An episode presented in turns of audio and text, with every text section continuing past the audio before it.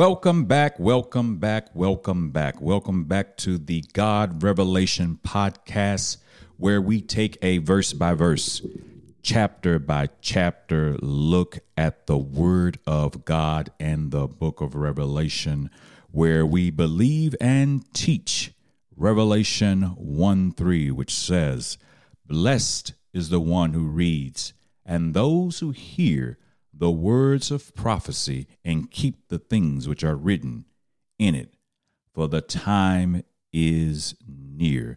So God's word tells us right out of this book that you are blessed if you read it and hear it.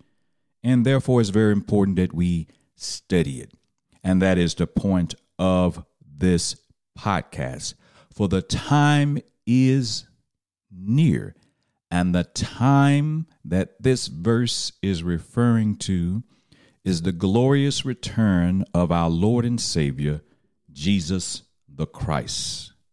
He has given us this book to let us know the things that shall come to pass before his glorious second return to this earth as his king forever.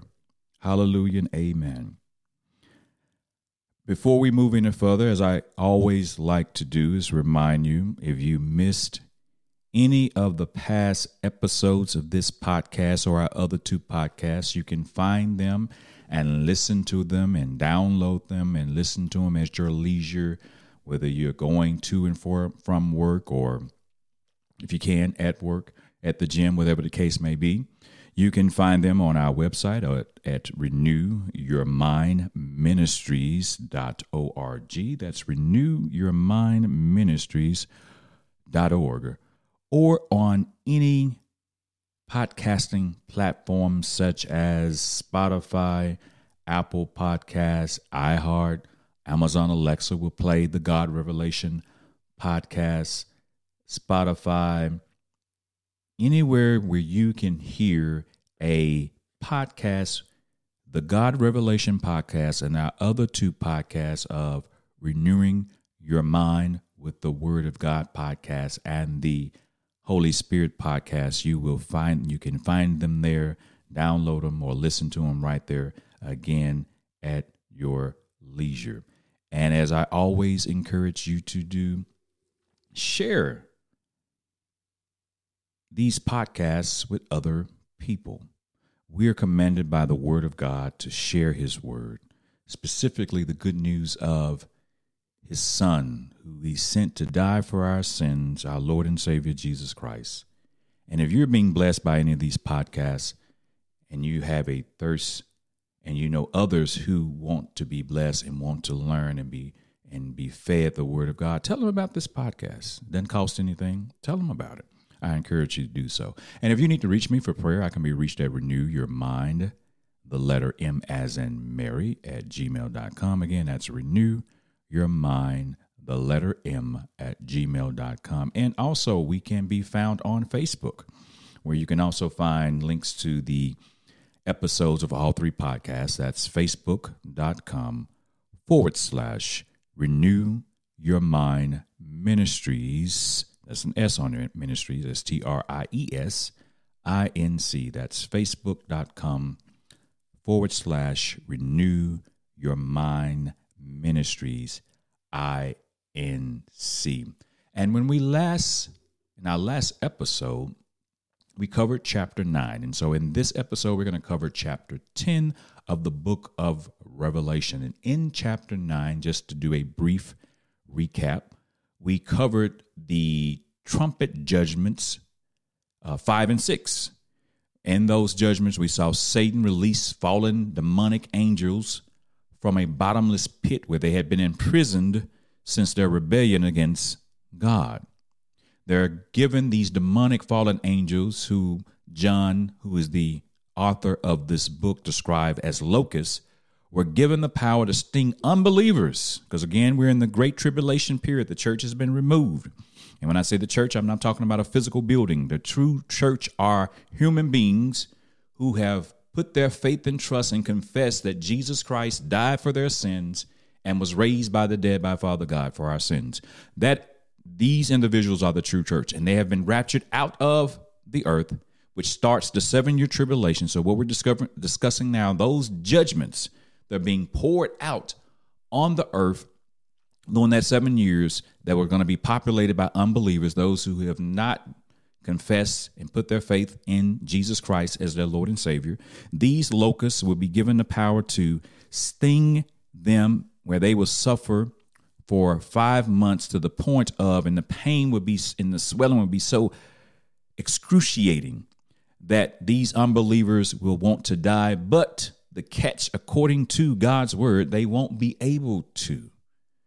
They won't be able to. So, those who even would want to kill themselves to escape the pain and suffering from these things, according to God's word, some kind of way, they will not be able to take their own lives, or anyone else would be able to take their lives. We also talked about in in the last episode, what we also saw in chapter nine, an army of two million troops kills a third of the planet population. We're talking billions of people.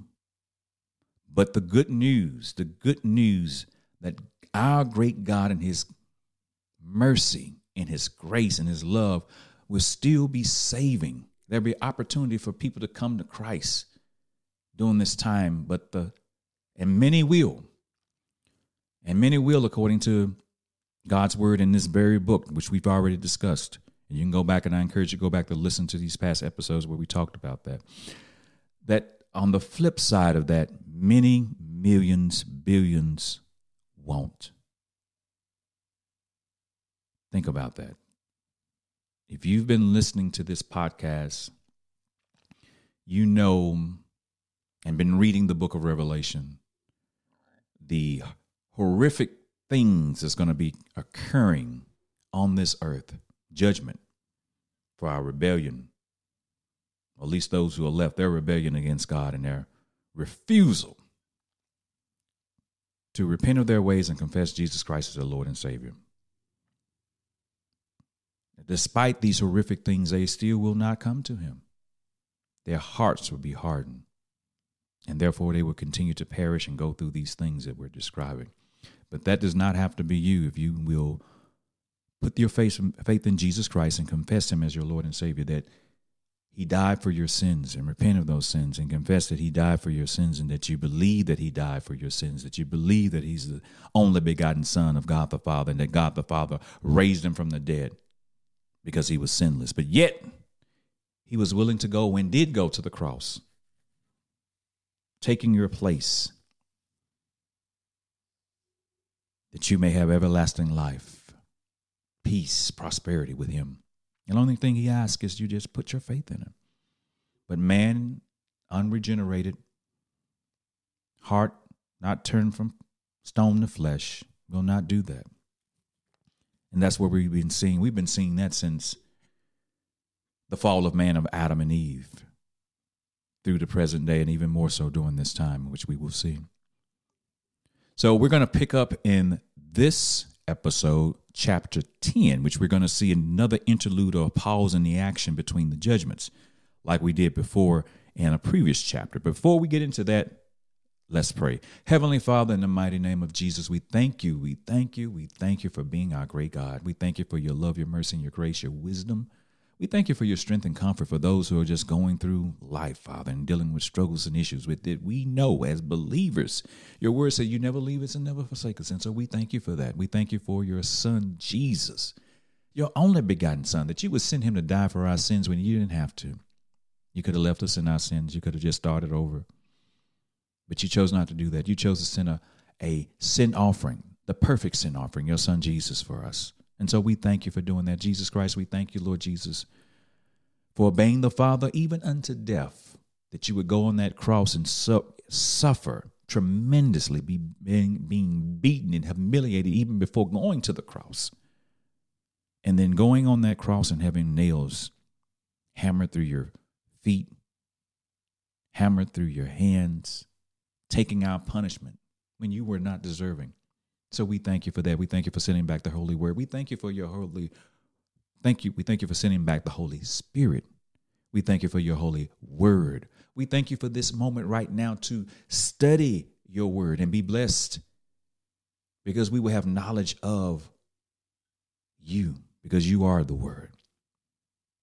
So we ask in your holy name that you would open up our eyes, our ears, and our hearts to better receive and understand your word by the power of the Holy Spirit. In Jesus' holy name, amen.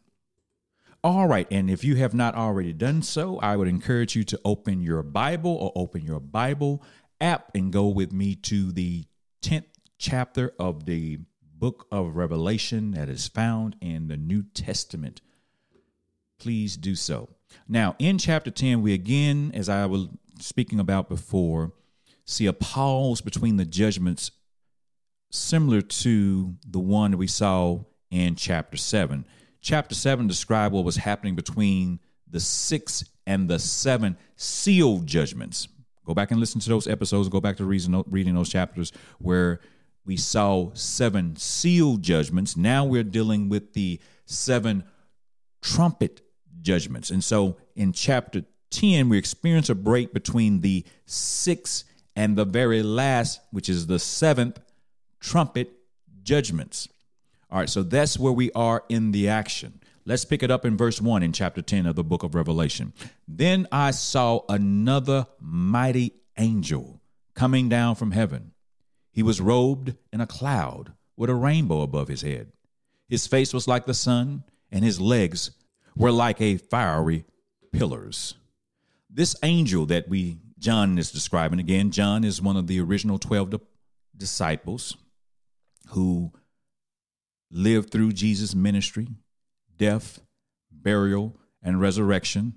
He's been exiled by the Romans to do hard labor on the island of Patmos for his believing teaching of Jesus Christ. And during that time, God came to him, brought him in the spirit, and showed him all these things that we're reading about and to put it, I would say on paper, but I guess more parchment during that time or whatever they wrote on during that time, so that his the world would have his word and have these things which happened over 2,000 years ago, and which he did and which we're studying today. So, John is describing in chapter 10 that he saw another mighty angel coming down from heaven. This angel that he's describing is Jesus, our Lord and Savior. Although this, although this verse doesn't refer to this angel as Jesus, we, as to see in a few minutes, know that this is indeed Jesus. And before we get into that, let me talk about although this verse refer to Jesus as an angel, Jesus is not a literal literal angel.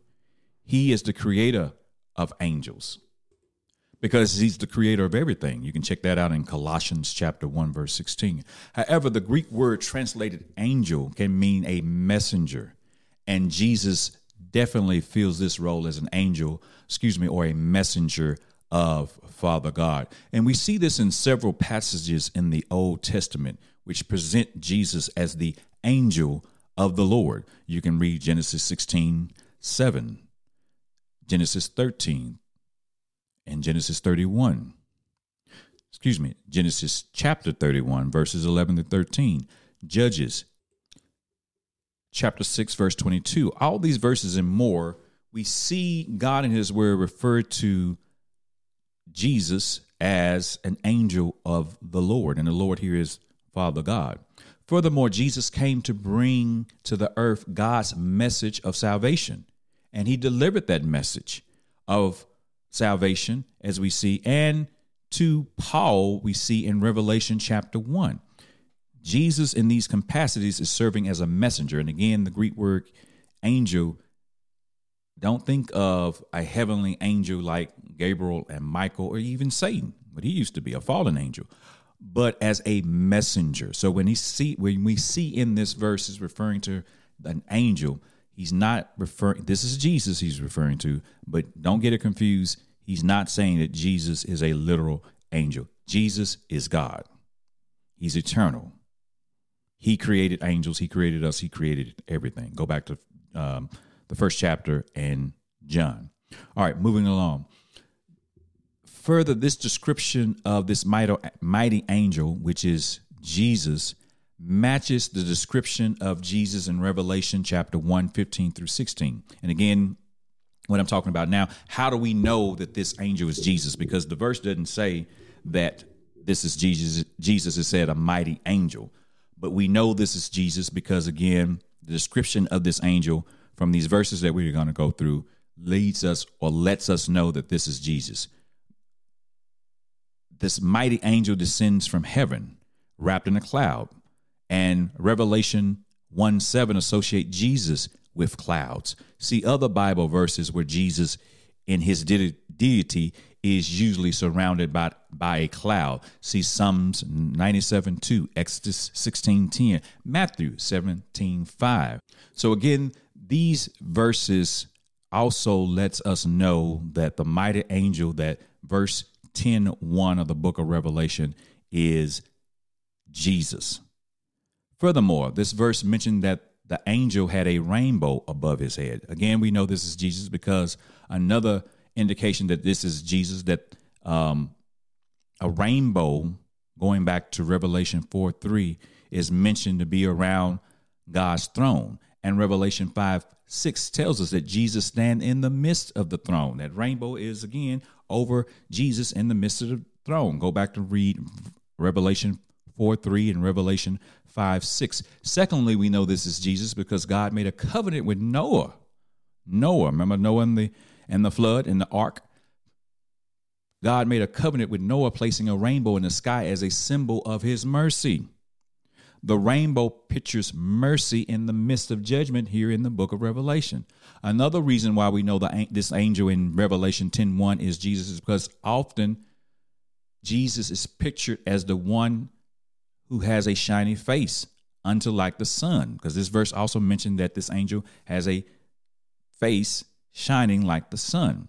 And then finally we know that this is Jesus because in this verse his feet are described as a pillar of fire which depicts judgment, as we saw in Revelation chapter 1, verse 15. And so I went through all that to say, even though Revelation 10 1 doesn't say this mighty angel is Jesus, based upon what I just went through, we know that this is Jesus. All right, let's move on to Revelation chapter 10, verse 2. He was holding, this is Jesus, the mighty angel, was messenger. He was holding a little scroll which lay open in his hand. He planted his right foot on the sea and his foot on the land. This verse picture Jesus preparing to take control of the earth and sea, which are already rightfully his. This little book of scroll Jesus is holding contains the judgment, the judgments that he's planned to unleash on the earth that's coming. Revelation 10:3. And he gave a loud shout like the roar of a lion, lion. When he shouted, the voices of the seven thunders spoke. Verse 3 reports that the mighty angel Jesus calls out with a loud voice. His voice sounds like a roaring lion. This comparison is another reason we know that this mighty angel is Christ. Revelation 5 5 identifies Jesus as the lion of the tribe of Judah. See also Joel chapter 3, verse 16, and Amos chapter 1, verse 2, where they also identify our Lord and Savior as a lion. This verse also describes seven thunders sounding when Jesus calls out in this roar. We cannot positively identify the seven thunders, although they may be the same thunder that sounded at the end of the seal judgment spoken of in Revelation 8 5. Nonetheless, speculation here is unnecessary because the following verse tells us that the meaning of what they are saying or said must be kept secret. It is also noteworthy that the number seven appears frequently in the book of Revelation, if you hadn't caught on to that. There are seven lampstands, seven churches, seven seals, seven trumpets, which we're on, the seven thunders, soon to follow the seven bowls of judgment. Seven is often portrayed as the number of perfection and of God, which is in contrast with the number six, the number of man and of imperfection. All right, moving on to verse number four, which says, And when the seven thunders spoke, I was about to write, but I heard a voice from heaven say, Seal up what the seven thunders have said, and do not write it down. John obeyed the command from heaven. Therefore, the book of Revelation does not include what the seven thunders said. One day we may find out. All right, moving on to verse number five. Then the angel I had seen standing on the sea and on the land raised his right hand to heaven.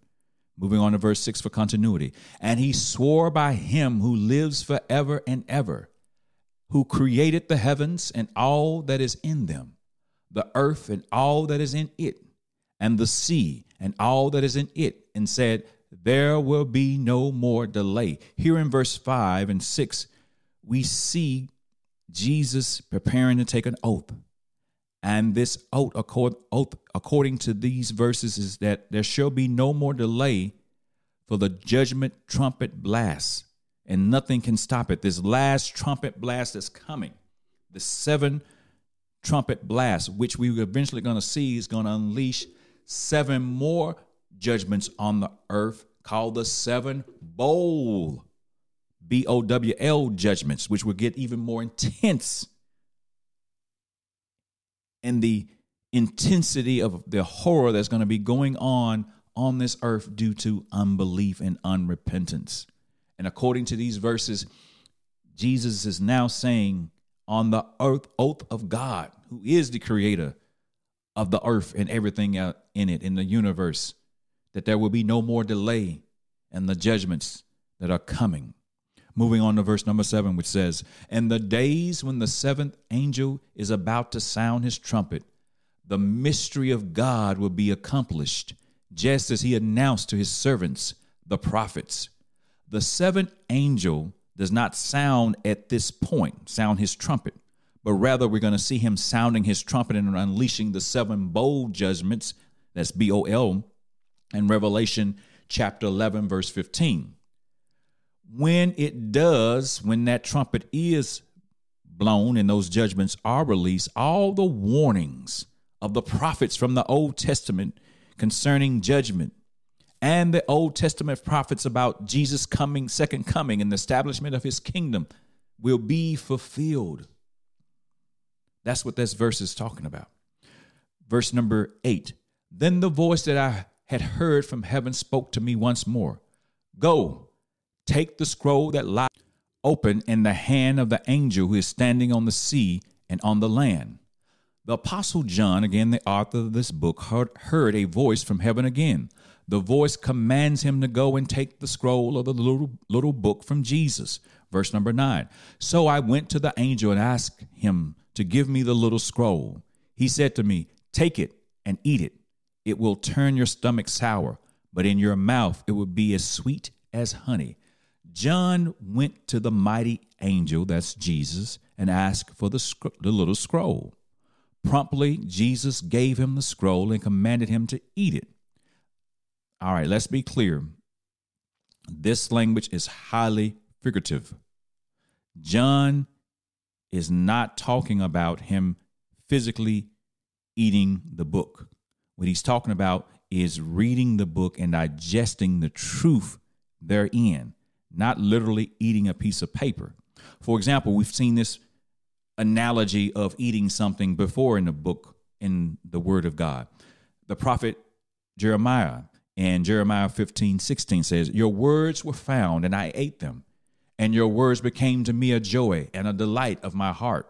See also Psalms 119, 103, which says, How sweet are thy words unto my taste, yea, sweeter than honey on my lips. Also see Ezekiel chapter 2 and 3. And so let's be clear, when we t- usually or we should take the word of God literally until it tells us otherwise. And so here we see that he is speaking literally here, not eating, actually eating the book, but reading and digesting and understanding the content therein. So Jesus tells John to take the book and read it, and in essence, and he told him that the book or the truth therein would make his stomach bitter, bitter, but it would taste as sweet as honey. We so we see here that God's word contains both a sweet message and a bitter message. That's what he was referring to.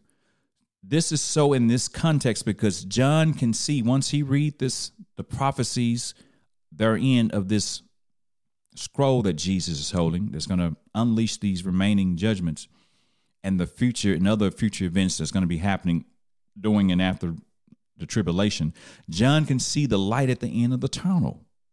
As he read the scrolls, he can envision because this book is going to talk about the establishment of Jesus' coming kingdom, where the church would be with him, where there's going to be peace and prosperity, where there's going to be no more sin, no more dying, no more struggles, no more conflict. How sweet is that? That's sweet. However, the flip side is that as John sees these prophecy unfold, it reminds him the remaining judgments that have to be poured out on the earth that's still yet to be unleashed. That word and those revelations are going to be bitter because think about the horrific things that is going to be taking place on this earth that people are going to be going through the suffering, the death, all of it unnecessary and wouldn't have to and these individuals wouldn't have to go to it if they or go through it if they would put their trust and faith and confess Jesus Christ as their Lord and Savior. But that's that's something to be bitter. That's have a bitter feeling to it. The judgment that's going to be pouring out. And the fact that people are going to be unrepentant during this time of judgment. Think about it. All right, let's move on to verse number 11. And this will come from verse 11 will come from the King James version. All the previous scriptures that we covered in this episode came from the NIV version, but this verse 11 will come from the King James version because I like this translation better, which says, And he said unto me, that's John, Jesus unto John, thou must prophesy again before many peoples and nations and tongues and kings we see in this verse, the final verse of chapter 10 in the book of Revelation, Jesus telling John that after he read and digest the prophecies in this little book or scroll that Jesus was holding, that he must now communicate it, the things therein, to the whole world before many peoples, nation, language, and kings. And as we know, which he did, because he's going to write the book of Revelation where he's going to talk about his prophecy about God's faithful two witnesses where we're going to eventually talk about in Revelation chapter 11, about Satan's vicious persecution of Israel in chapter 12, about Satan's two evil henchmen, the beast and the false prophet in chapter 13, about the faithful 144,000 in chapter 14, about the assembly of the armies at the battle of Armageddon in chapter 16, about the fall of Babylon in chapter 17 and 18, about Jesus defeating the nations in chapter 19 and about the consignment of unbelievers from all period of history to the lake of fire in chapter 20. We know because we have the book of Revelation today that John did exactly what Jesus told him to do and prophesied about. The Roman Empire had banished John to be isolated on the island of Patmos, but he could not be silenced his witness would not be silenced. God would use John to write the book of Revelation, which millions have read exactly as Jesus prophesied and told him to do. Well, that's the end of chapter 10. On next episode, we'll go into chapter 11. And if you are really anxious, I would invite you to go ahead and read chapter 11 and reread it as before um, the next episode and reread it as we go through it in the next episode. Let's pray. Father God, in the mighty name of Jesus, you're such a great God. We just lift you up. We just honor. We give hallelujah, sing hallelujah, and, and say hallelujah to your glorious name. You're wonderful. You're magnificent. We thank you for this time to study your word. We thank you for the listeners, Father, that they will receive what you would have them to receive by listening and studying and reading your word, Father. You're just awesome. We thank you for your son, Jesus. We thank you, Jesus. We thank you for your sacrifice. We just thank you and we just love you. Amen. Now, if you're listening to this